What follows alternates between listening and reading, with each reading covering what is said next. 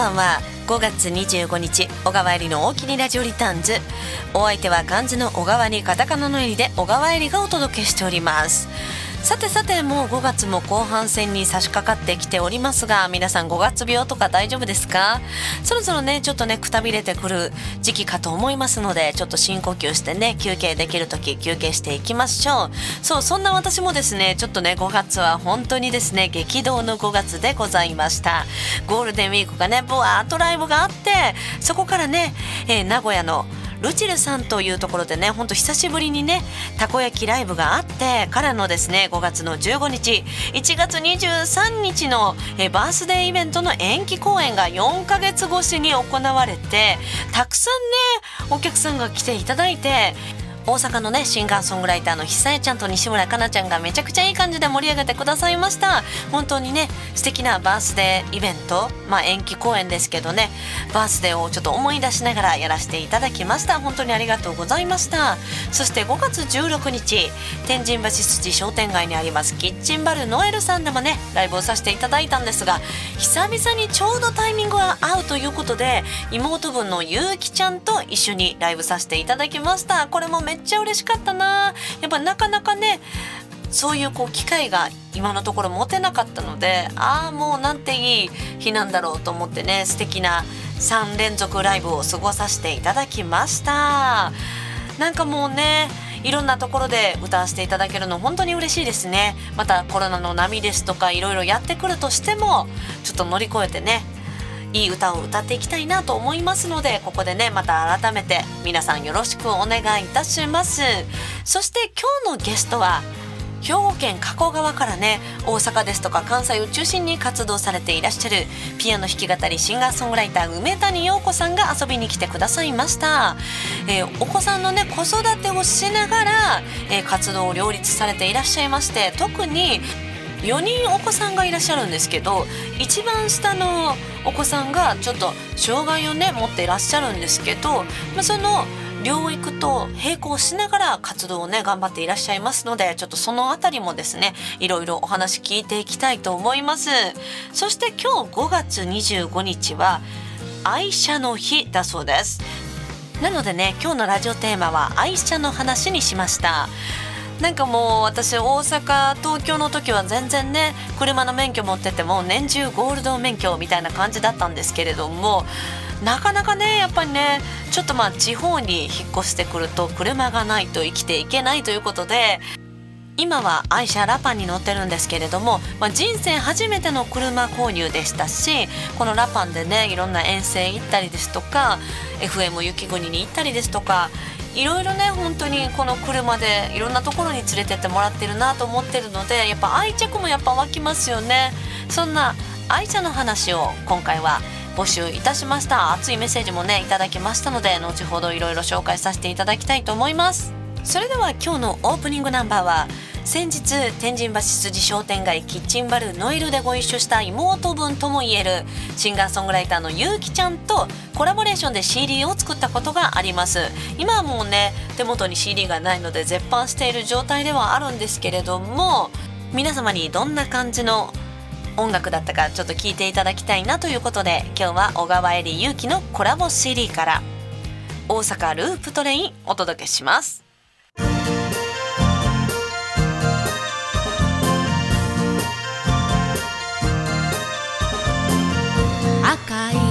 観覧車に揺られ大阪福島のだのだ西九条からカラフル列車ハリウッドにつながっているよ。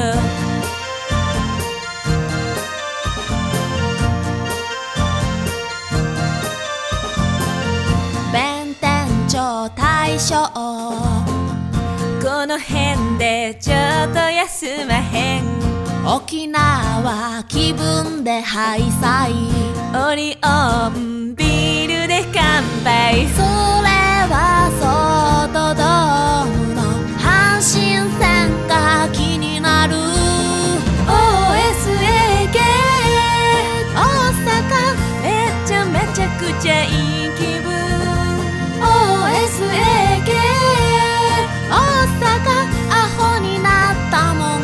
ちやと思う。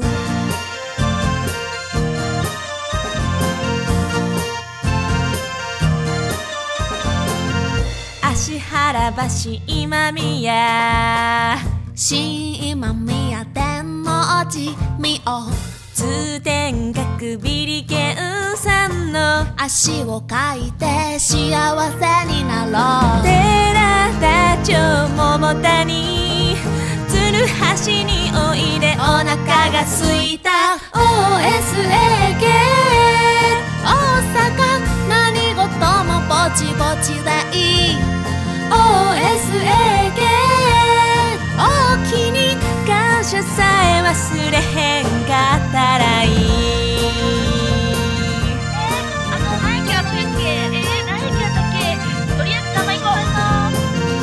たっけとり森の宮大阪町金のシャチウイング。立ち飲み屋さんがいっぱいよしはええとこだせ。桜の宮店は春と夏に咲く大きな花。OSAK 大阪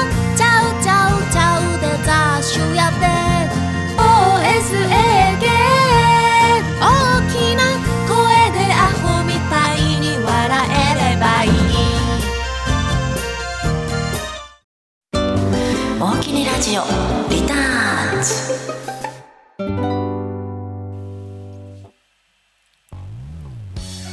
さあお届けしております小川えりの大きにラジオリターンズ。お相手は漢字の小川にカタカナのえりで小川えりがお届けしております。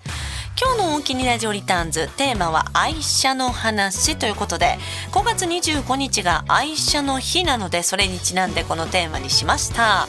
愛車といえばねやっぱこう車がお好きな方は愛着もひとしおということで熱いメッセージいただいております。ラジオネームももじろうさん。メッセージ大きにありがとうございます。こんばんは。だんだんどうも。テーマの愛車の話ですがまずバイクで言えば最初に16歳の時に安く譲ってもらった原付で鈴木ガンマ50当時スタイルが人気あり中学の頃から欲しくて原付免許取ったら乗りたかったバイクです。次に初めて新車で買った原付がホンダ NS50F 大きくて当時これ原付かと信号待ちで聞かれるほどこの原付では琵琶湖や越前の方まで行きました。結構やね名古屋から琵琶湖か越前とか結構遠出しましたね。自動二輪免許取ってからはお金貯めてホンダ VFR400R プロアームに乗ってました。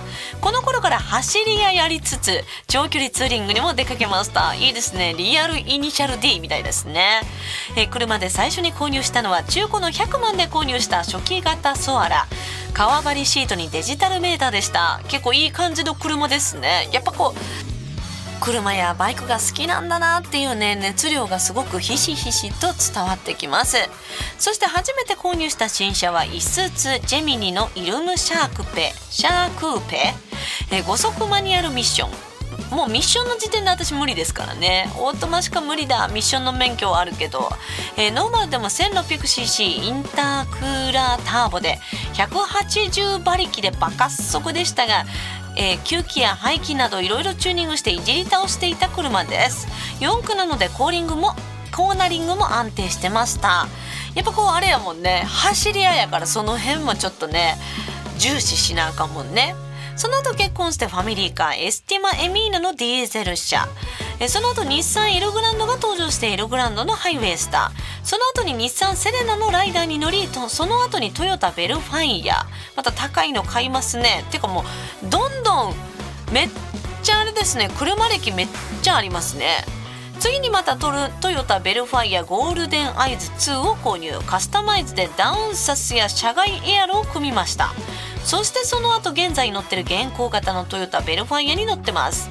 すごくない？ベルファイアめっちゃ好きなんですね。ベルファイア高いイメージあるんですけれどもすごいですね。乗り換え乗り換え乗り換えみたいなね。私もラパンラパンラパンになりそうですね。なんかこう可愛い車好きでね。なんかこう一度気に入った車結構次もこれって思っちゃいますよね、えー特に2代目ベルファイアは今乗ってるベルファイアはライブ遠征でいろいろな場所に行っているので愛着深いです。大きいから全て座敷をフラットにしてサービスエリアや道の駅で寝れるのでホテルいらずですね。乗り心地よくて名古屋から東京日帰りも楽です。愛車といえば乗り継いできた相棒トラックの話もあるんですが長くなるのでやめときます。もうこの段階でもだいぶ伝説みたいになってますからね。もうすごい。いやでも愛車私まだ1台目なんですけどラパンも好きなんですけどこれやっぱあのエスティマとかねこう車体が大きいあの車の中の空間が大きい車っていいですよね。いろいろ積めるしあとその中で車中泊できるのいいな。私も遠征よく行くので次は車中泊ができるような大きい車かな。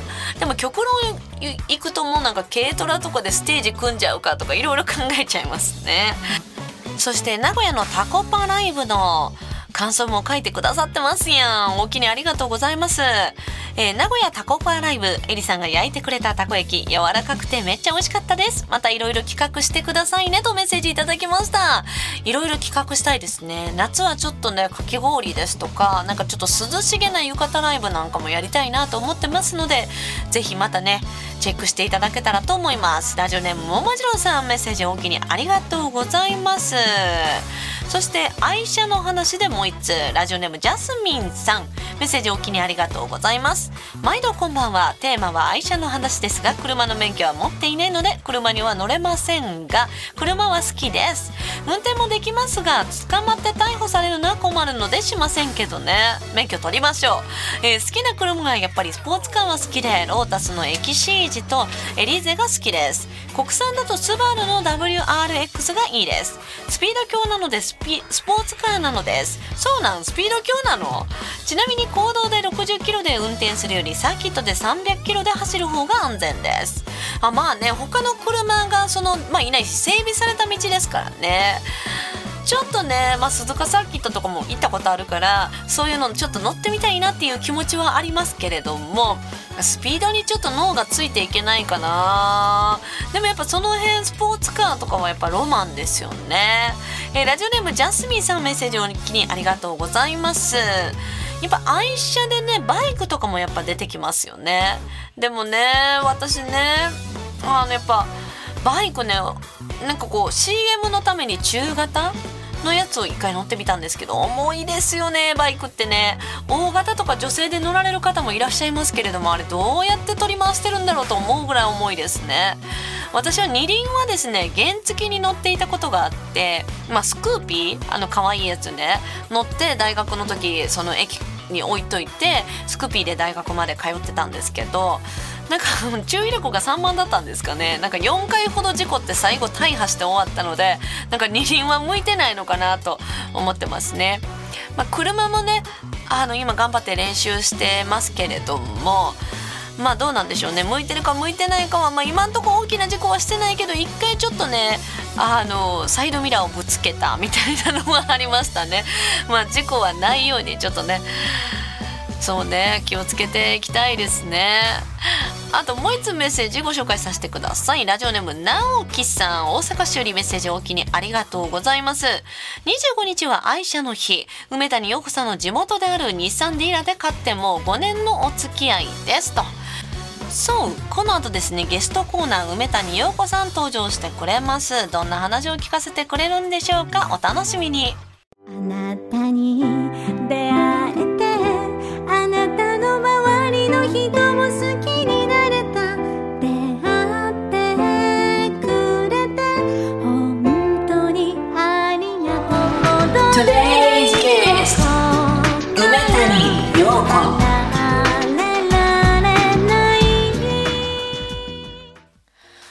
それでは今日の大きにラジオリターンズのゲストはなんかこうちょっとセクシーな魅力もあふれている人妻子持ちでございますかね。ピアノ弾き語りシンガーソングライター梅谷陽子さんが登場してくれます。今日よろしくお願いします。よろしくお願いします。あちょっとはい。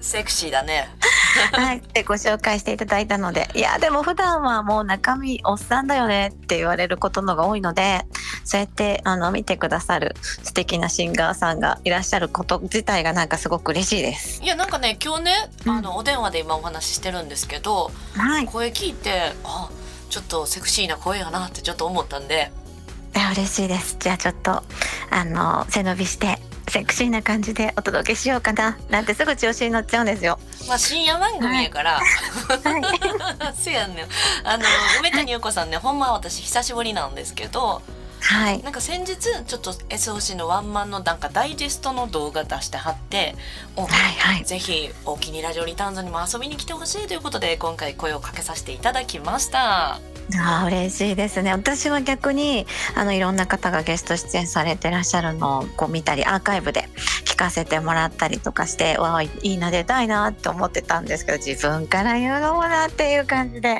躊躇してたとこなんですよ。いやなんとそんな思ってくださってるだけでもほんま嬉しいです。ありがとうございますい。やこちらこそありがとうございます。でね、まあ、このラジオなんですけど、まあ、新潟県の南魚沼というね、越後湯沢スキーとか有名なとこらへんなんですけど、はい新潟に来られたことってあります？うん私ねもう15年ぐらい前にはなってしまうんですけどうんうん。新潟市内のライブハウスの当時ジャンクボックスっていう名前だったと思うんですけあどーまだあるんじゃない？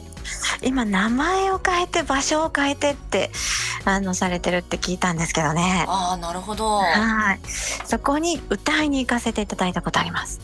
なるほど。じゃあもう新潟で歌ってらっしゃるということで、あそれはちょっと嬉しいですね。はい。で、一回行って本当になんか想像してたあの静かなところっていうよりかは、うんまああの雪も雪景色も本当に綺麗だったし、うんうんうんいい賑やかさもあるし人もあったかくって優しくってでなんかあのお水も美味しかったし。そうなのよ。ねえ、で私お酒はちょっと苦手なんですけどまあさすが日本酒ももうね有名なものが多かったし、うんで食べ物も美味しかったしまた行きたいななんかご縁ないかなって思ってたのでもうぜひまた行きたいなと思っている感じだったりします。おほんまですか？いや、うんまあほんまですぜひね私が住んでいるところは新潟市から、さらにまあちょっとうん2時間ぐらい、ね、うんうん。ちょっと新潟すごい横に長いというかまあなんでしょうね。ビヨーンという感じなので。そうですよね。うん。私ねババスで秋田県まで行ったことがあるんですよ。兵庫県から。えおけつが割れますね。割れましたね。割れとるやないかって。いうねえー、めっちゃ時間かかりません。その間一番長かったっていうイメージがあります。あ新潟県っていうのが。だからうん。静岡、新潟はうん。むっちゃ長いゾーンで有名ですよねやっぱね、うん、うん、ちなみにね広い長いっていうイメージがあります秋田までねその兵庫から行こうと思うと何時間ぐらいなんですかね？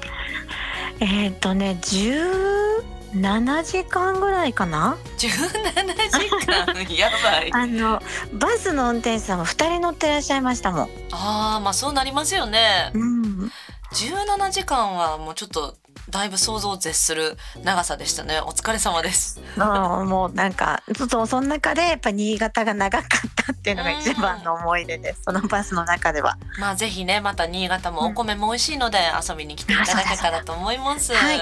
了解です。はい。でね、まあいろんな地域もね行っていらっしゃいますが、ご自身は、ご出身は、あのね生まれが大阪の高槻市。なんですがもう高槻の思い出がもうごくわずかでもうあの大体というかもうあの学生と生活とかも、まあ、今もう兵庫県の加古川市というところに住んでおります。あ、加古川なんですね。そうなんです、兵庫県というのは知ってたんですけど、まあ、うん、若干大阪遠いんですよね。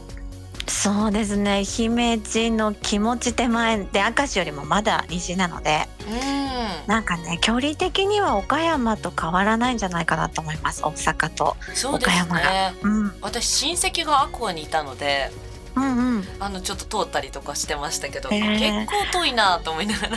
そうですね。逆にアコがラーメンだけ食べて帰ってくるっていう距離ですね。ああなるほどね、まあはい。その辺からあの最近はあれですよね、大阪も結構活動されてらっしゃいますよね。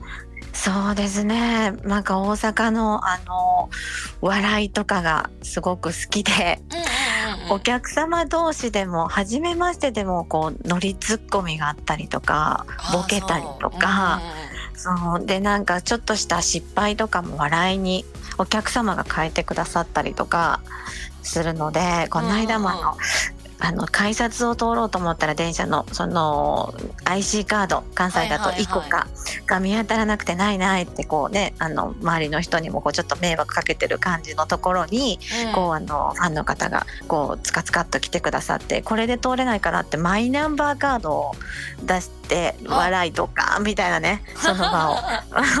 笑いの渦に巻き込んでくださったりとか。あー。でまた全然その横にいらっしゃった方が「ああーこれで通れるかもしれへんななんでやねん」ってこう乗って突っ込んで。っていうね。あのの段取りもないのにこの乗り突っ込みとかがやっぱりこう愛おしくなって大阪が最近は多いですね。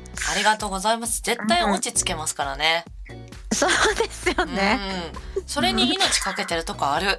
え絶対落ち着けるだよみたいな。ー、えー、加古川の人はそうじゃないかもしれない。そうな同じ関西でもやっぱちょっと兵庫、奈良とかねいろいろこう滋賀とかちょっと県民性違いますもんね。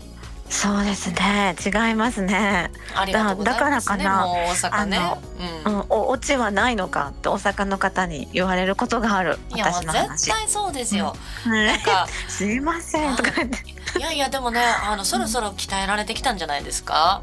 だいぶ鍛えられました。なんかボケなきゃとか突っ込まなきゃとか自然に突っ込んでる時があります。いやーそんなね梅谷陽子さんなんですけど、うん音楽活動を始められて実際どれくらいなんですかね？そうですね途中2回ほど出産があったので休み休みではありますけど、2005年にインディーズデビューをしてるのでもう17年とか18年とかになりますよね。なるほどお子さんは、ね何人いらっしゃるんですか？えっとね、えー、4人なんですけどもうあの歌い,、はい、歌い始めた頃はもう2人いたので。はい、その歌い始めてからも2人出産してるのでなんかねあの音楽もお続けて出産もできてってもうすごいラッキーだったなって思いますね。少子化対策ですね。そうですね。もう貢献してる。はい。じゃあねそのあれですよねお子さんが2人いらっしゃる状態であのピアノ弾き語りを始められたんですか？その前からピアノ弾き語りされてたんですか？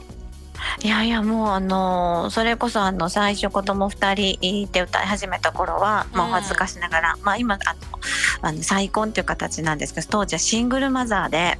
大変でしたね。そうもう逆にあの仕事がなくてで私あのなんか資格があるとか。であの世代的にはがっつりパソコンのがもう高校の授業であった世代なんですけどうんうんうん、ま全くああいうのが苦手で。ああなるほどね。電電源どこだっけみたいな。そんなんなのでもう本当に仕事とかもなくて。でそんな時にあの弾き語りのお BGM の仕事だけどあるよってご紹介してくださった方がいて。はあ、うん、なので音楽はそのすごく好きで、まあ、聴いてこう元気をもらったりとかはしてましたがそれを自分が仕事にするっていうのはちょっと考えてもなかったし、うん。その音楽でが好きすぎるからそれでご飯食べてやるっていう感じでもなかったので本当にあのあの夢のようでしたね。なるほど。そういううん。こう、きっかけって珍しいですよね多分そうですね。いきなのでなんか、うん、そうですね。もう好きでライブハウスからスタートしてっていう方とご一緒するときは最初はちょっと後ろめたいなっていう気持ちも正直ありましたね。うんうんうんうんうん、うん、いやでもねそれもあのいいきっかけですもんねそうですね。もう今はもうもうこれしか仕事ないなっていうぐらいいいもう本当に愛してやまない感じではありますけどね。じゃあピアノはずっとやってらっしゃったんですですか？なんかクラシックとかそうですね。なんかね昭和52年生まれなんですけど当時ね、あのー私が小学校の時はバブル絶頂期って言われてる頃で、うんうんうん、もう男の子も女の子もピアノとかエレクトーンとか習いに行くのが流行ってましたね。ああなるほどね。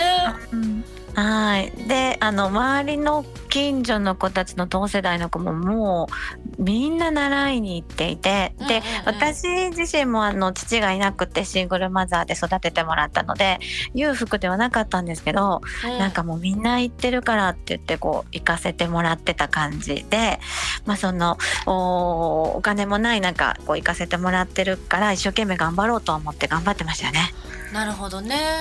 でまあそこから出産ですとかね、まあ、ご結婚とかもあって、まあ、ピアノはそんなに弾いてなかったんですよね、きっとね。そうですね、えー最初の結婚した時はもうピアノもお嫁に持っていかなかったので音楽はそれこそテレビとかラジオとかで流れてくるのを聞く感じでしたよね。当時はその YouTube っていうのもそんなにあの利用する人も少なかったのでうん、うんうんうん。もうそれ程度でしたねじゃあピアノ弾き語りはいきなりこうやってできたもんなんですかね？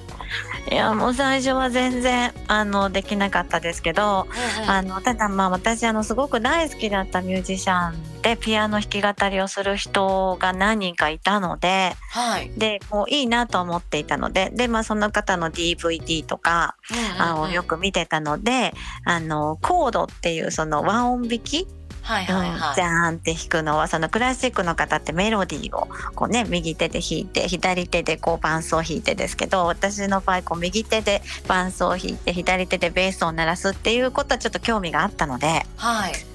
はい、それでそこに歌を乗せるっていうのはできるかどうか最初はもう探り探りで失敗も多かったですし、うんうん。あのお客様におあの怒られたりとかお店の方にあのミス多いよねって言われることもやっぱありました。ああやっぱね、うんそれを乗り越えてね。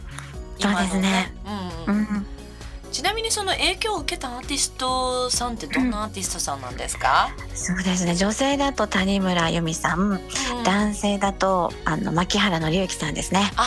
なるほどね。うんやっぱこうピアノがすごいお二人ともねそうですねさんですもんね。そうですねでまああの歌詞があのすごく好きで、うんもうオリジナリティ溢れてるというか本当に恋愛に関しても人生に関してももう自分らしくっていう結構軸があのはっきりと見えるかなっていう歌詞が多いのではい。あの楽曲提供された曲でも牧原紀之さんだったら SMAP の「世界で一つだけの花」とかでも、うんもうあのナンバーワンにならなくてもオンリーワンっていうこう本当に自分らしさっていうのがあってで恋愛の歌でもこう世間だとこうめめしいとかちょっとこうあの未練たらしいって思われるだろうなっていうようなかフレーズでも本当にもう自分はこうだからって言ってこう優しさあふれる歌詞だったりっていうことが多いので、うんそれがピアノに上手にこう乗って歌ってるっていうのがやっぱこうあの惹かれましたよね。なるほどね。うんで私もそのやはり今回オンエアする楽曲聴かせていただいたりとかしたんですけど、優しい声がすごい印象的だなと思って、ありがとうございます。あのファンの方もそういうメッセージ今日来ておりまして、うんはい。ラジオネーム林さんから、はい。えー梅谷陽子さんなぜ優しい歌声で歌い続けられるのですか？その歌声に癒されています。感謝とメッセージいただいてます。うわ嬉しいですね。やっぱこういうね、メッセージ嬉しいですよね嬉しいですね。私なんかあのねそれこそ子育てしながら歌っててっていうのはその偉いねって言っていただくこととかも結構あるんですけど、うんうんあの声を褒められるのが一番嬉しいですね。いや私もあのうん喋り声も歌声もとっても素敵だなと思いましたので、ああ嬉しいですね。皆さんに早速ここでね一曲聴いていただきたいと思うんですけれども、はい。えまず曲紹介お願いしてもよろしいでしょうか？はい、えー私が、えー子供のために作った歌で、えー一番下の子に作った歌なんですけど一番下の子がちょっと重い障害があるんですがあでも障害があっても持ってきてくれる感動って本当に数えきれないので、えーそんなあの喜びとか感動とかあをお歌にした曲でタイトルが「見えないからこそ見えるもの」って曲です。はい。それでは梅谷陽子さんの見えないからこそ見えるもの、聞いてください。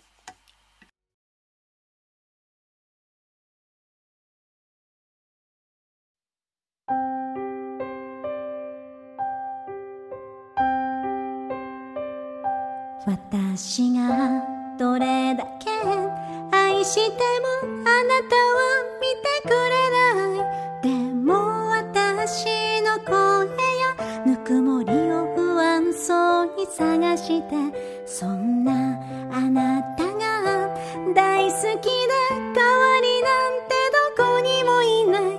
見えないからこそ見えるものがある。普通じゃないってダメなことと思っ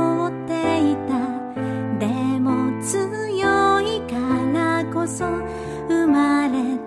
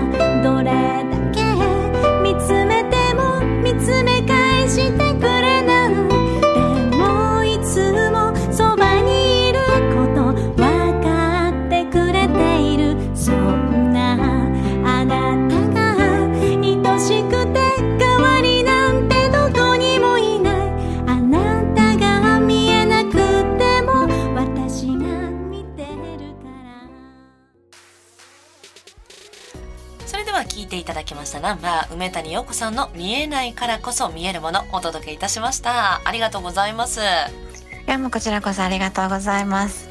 それではですねえっとはい。いろいろちょっと今日はですね、えーファンの方からメッセージが来ていましてご紹介させていただきたいと思います、はい。えー今日はですねあの面白いメッセージが来ておりましてはい。ラジオネーム宮原さんから、えーここ3回ばかしツイキャス視聴してますが、えー自慢のトレードマークのエロトークがなくなっていますね。いつから封印したんですか？そして今更ですが勝負下着ってまだ心の中には持っておるのかな？とメッセージが来ました。はい。心の勝負下着ですか？そうですね。まあ、勝負下着は、あのーなんでしょう。どっちかっていうと、こう、服のすぐ下に、こう、ちらっと見えるぐらいの、まあ、このね、あの、T シャツの下とか、あのね、えーのところにちょっと気を配ってみようかなと思ったりします。ううん。んやっぱねあの内面もね あの見えないところも気を使っていかないといけないですからね我々もねそうですね。はい。いざっていう時に、はい、ちょっとこうあの感触いいの が、はい。ちょっとこうつ今探してる最中ですね。なるほどですね、はい。でまああの他にもですね応援メッセージたくさん来ていまして、うんうん。ラジオネーム佐藤パパさんからメッセージ来てましてはい。えーこんにちは小川えりさんお久しぶりです。梅谷陽子さんがゲスト出演されるということでメッセージしました。思いは私が関西在住時っていうか今関西じゃなかったんですね。なるほど、えー大阪の卵かけご飯のお店で小川さんと梅谷さんのツーマンライブがあり私もステージでご一緒させていただいた思い出が蘇ってきますまたいつか関東でもお二人のライブが実現したらいいなと心から願っておりますとメッセージいただきましたはい。は懐かしいですね。あれいつでしたっけね？いつでしたっけね。10年前ぐらい だと思います。そんなに前か、うん。なんかもうちょっと時の流れが早すぎてゾッとしますよねそうですね。いやでも全然声もあのお姿もまあラジオなので見えないですけども全然変わりなくですよ。いやいやお互いですよそんなんあれか？いや嬉しい。お互いですいやでもまたねぜひぜひうん私もあの、結構いろんなとこでね大阪とかでもそうです。東京でもライブしてますんでまたぜひねご一緒できる日がまあ来るようにそうまいことセッティングしていきたいと思います、そうですね。なんか新潟に行かれてからさらに声が優しくなられて、あのおしゃべりも聞きやすくなって、ああありがとうございます。そう。ねあのぜひご一緒させていただきたいなってまた新たにいいその気持ちが強くなりましたね。やっぱね空気きれいですね。うーん。うん。なんか大阪から今日帰ってきて空気きれいなって思いました。あ 大阪も楽しい街なんですけどね。あのいろいろいいとこ悪いとこいろんなとこ行ってるとね分かって楽しいですよね。あーそっかそっか。そうですよね。うん。はい。大阪にぎやかでそう、ねあれですけど。でもねショッピングは楽静けさしいとか。ああそっかそっか。そうそうそう。うん。まあまたぜひね上谷さんにも新潟とかね東京でもご一緒できたら嬉しいです。はいぜひよろしくお願いします。であとねもう一つ私もすごく気になっていたメッセージを、あのいただけたのでこれご紹介させていただきます、ラジオネーム奈良のしげさん。メッセージおおきにありがとうございます療育でご苦労されていると思いますが一番苦労だと思ったことは何でしょうか？このラジオを聞いておられるハンディキャップをお持ちのお子様を育てておられる親御さんへの励ましのメッセージを一言お願いしますとメッセージいただいたんですがやはりその、ねあのー通院ですとかあの普通の子育てよりねもっと大変だと思うんですよね。その面でこう音楽活動と両立大変なことってちょっと聞いてみたいなと思いまして。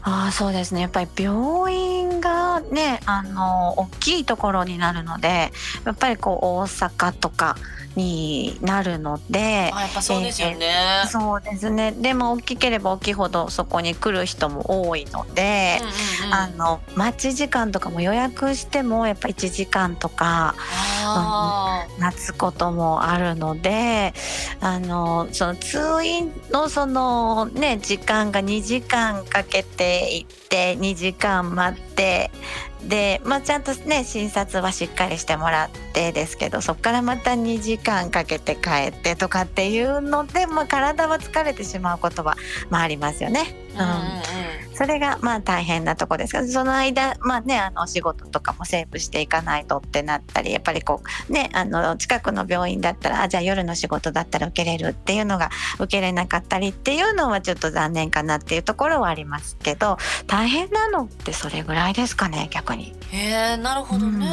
うんその例えばえっ、とまあ保育園とかに預けててその後家事とかやはりたくさんあるからそれとの両立とかってどうなんだろうと思ったりするんですけどそうですねでもあのハンディキャップがないと言われてるお子さんを子育てながら働きながらっていう方とそんなあの変わりなく特別しんどいってことは多分ないと思います。なるほど、うん、で逆にあのうちの子でもそのさっきのお歌じゃないですけどあんまり視力がなあのこう良くないんですけど、うんこう見えないからこそお持ってきてくれる感動とかもあるしいやっぱりこう目がよく見える子があの保育園に行って絵を描いて持って帰ってきてくれるのもすごく嬉しいですけど、うん見えない見えにくい中で一生懸命描いてこう持って帰ってきてくれた作品とかってすごいやっぱ感動するんですよね。なるほどね。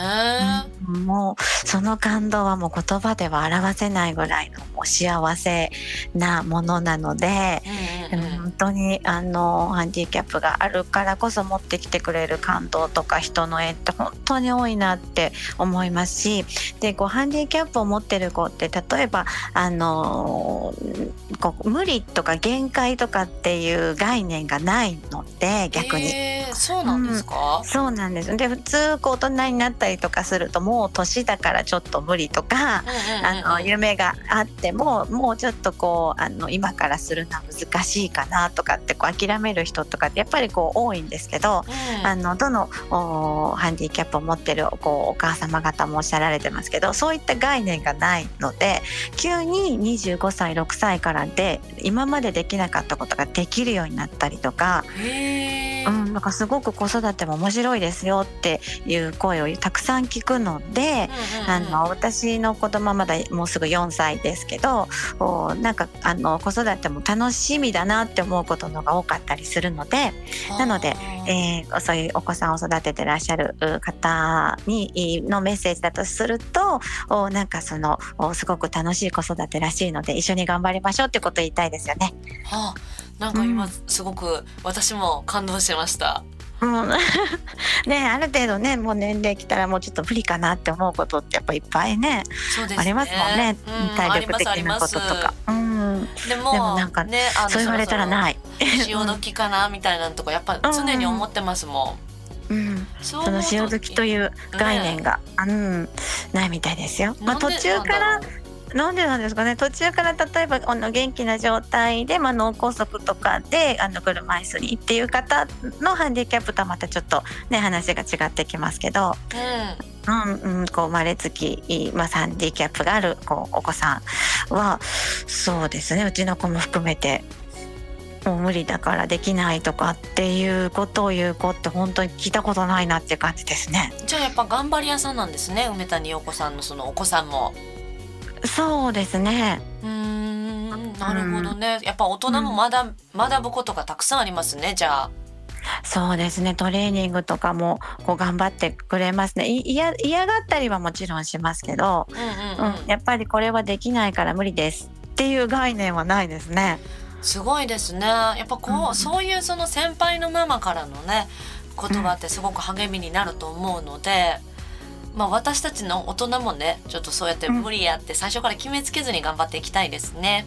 うん、そうですね。だから無理って思わなかったら脳がやっぱりこうそういうふうにいいね無理っていう概念がなくなるので。どんどんこう成長していったりとかもするらしくてで私もちょっと見習おうと思ってここからどんどん40過ぎてますけど、どんどん音楽も成長していくっていう風に思うようにしたらやっぱちょっとずつですけどあの去年よりも今年の方があのできなかったことができてたりします。はあなるほど、うん。あいい話聞きました。ありがとうございます、私もちょっと あのもっとリミッターを外して頑張ろうってすごい心から思いました。はい。ありがとうございます。いい。でねまたあのラジオネームさわちゃんからもメッセージいただいておりまして、うんはい。えっ、と58歳の誕生日らしいですねさわちゃんのあ、そうなんです。ねめでとうございます。おめでとうございます、はい。おめでとうございます。なんかねいいことあったらいいですねそうですね。誕生日ね。うん、んまあだんだん嬉しくなくなりますけどね、そうですね。まあでもうん嬉しいとお思いたいですね常にねそうですね。なんかあのあの逆にいいこう祝ってって自分からあの言いやすくもなってきますけどねある程度。あ年齢を確かにね。超うんうん。祝ってくださいって私もどんどん言ってるかな。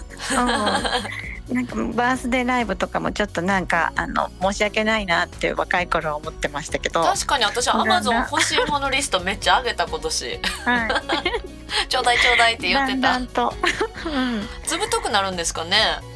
なんですかね。やっぱ誕生日イコールやっぱおめでたいものだっていう純粋な気持ちに戻っていくんだと思うんですけどね。なるほどね、まああのめでたい日に放送を聞いてくださっていることを信じてはい、はい。あの皆さんメッセージおおきにありがとうございます。ありがとうございます。それではですねあのそんな梅谷陽子さんのライブ告知をちょっとお伺いしたいんですけれども。はい、そうですね。6月になり、あ、5月ははい。28日の土曜日なんですけども、うんうんちょっと新潟からびっくりするぐらい遠いですね。いやいやでもさはい、あれ 21? 28 8やったら大丈夫ですね、あいやはい。でも大阪とかねの人も聞いてるし、配信ライブもあるんですよね。えっ、とねこれ配信ライブないんですけど。か。じゃあまあ一応言うときましょう。じゃん山口県。山口か。はてか大変なとこ行きますね。そうですねあのもともと西明石にあったお店があのひょんなことから山口県の平尾町ってものすごい海が綺麗なところに移転されて。すごい移転ですね。そうですね。場所違あのうはい。その時に歌ってらっしゃった関西とか明石のミュージシャンももうしょっちゅう歌いに行ってるお店でイマジンウエストオーシャンさんというところで、えー、10 12時から、はい、14時歌わせていただきます。で、うん。あの本当にあのお店の飲食代のみで投げ銭で歌わせていただきますので、まあ、もし、はい、あのたまたま山口にいるなんて方いらっしゃったらね、うん。うん、ぜひぜひあの食べ物すごく美味しいので。山口ね私も行ったことないんですけど行ってみたい県の一つですね、そうですねあの景色が綺麗ですねどこ見ても。ね穏やかなまた海ですしね、そうですねもう海は綺麗ですね。うん。びっくりするぐらい綺麗です。あとまあ大阪あたりのライブとかはないんですか？はいありますね。6月になるんですが6月の21日。はいあごめんなさい。6月の18日でした。18ね。申し訳ない。土曜日ね。はい。はい、はい。18日の土曜日がソープオペラクラシックス梅田うん。です、はい。5組によるミュージシャンでのハイブッキングライブハッピー。スマイルでございます。はい。でこちらのお昼。夜お昼です。お昼ね。お昼です。はい。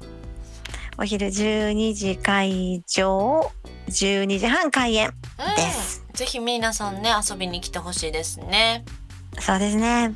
あとは配信ライブとかもされてらっしゃるんですか、ツイキャスとかそうですね。配信が、えっ、と、ツイキャスが毎週木曜日の21時からおーなるほど曜日決まってるんですねなってますね。はい。じゃあ皆さん行きやすいんじゃないですかねあ、そうですね。うんうんはい。ぜひぜひ遊びに来てくださいよろしくお願いします、はねよろしくお願いします。は2い。曲目最後ねお届けさせていただきたいんですけれども最後の曲はいの曲紹介をお願いします、はい、えー最後はあ私が鳥取県のご当地アイドルう玉浦月うさぎさやかちゃんに作曲提供させていただいた曲で私の方がカバーという形で、えーアレンジもまたガラッと変えていただいて、えー CD「フォーチューのおー中に収録させていただいた曲「う白都心幾千年の思い」お聴きください。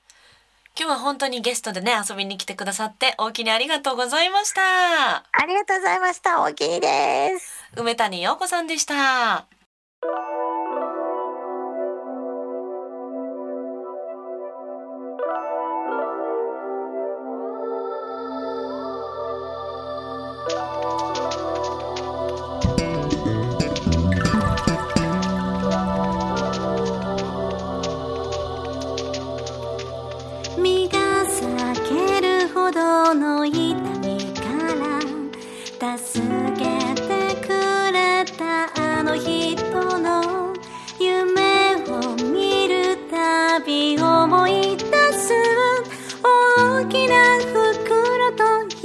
しい声。忘れない忘れない。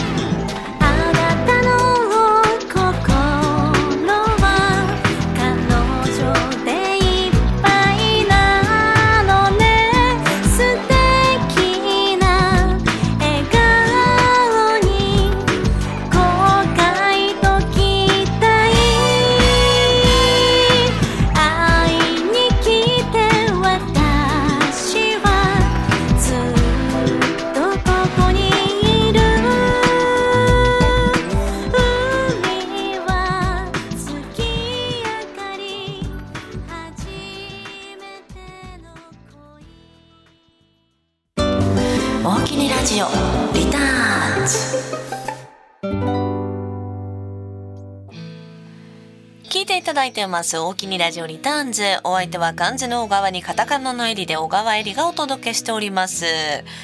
え梅谷陽子さんへのねメッセージたくさんおきにありがとうございました。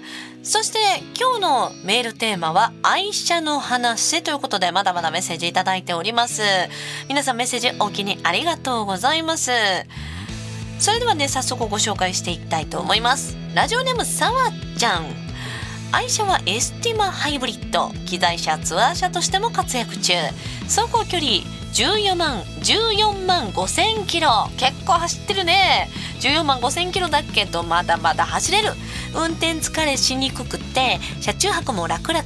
頼もしい相棒ですとメッセージいただきました。いいよねエスティマね。やっぱ機材車はエスティマってかあれですもんね積載量が多いですもんね。やっぱこうゆったりした車もいいですよね。車中泊ラパンやっぱちょっと狭いんですよね。次買う時はもうちょっと大きい車かな。でもね軽自動車のあの可愛い感じも捨てがたいんですよね。悩ましいですね。ラジオネームさあちゃんさんメッセージお気にありがとうございます。えラジオネーム林さんからもメッセージいただいています。え愛車の話。30歳で買った車に今も乗り続けもうすぐ25年になります。それすごいですね。むちゃむちゃ物持ちいいじゃないですか。その車も1984年式。38歳の旧車と呼ばれています。あの私設定ね二十歳の設定なんですけど正直ちょっと年近いですね。赤の左ハンドルのスポーツカー。山口百恵さんの歌にも出てくるやつです。えー、すごいですね。左ハンドル。やっぱこう慣れるとやっぱ左ハンドルでも運転しやすいもんなんでしょうか。こう海外感ありますよね。いやー私左ハンドル運転できるかしら。慣れないとちょっと難しそうですよね。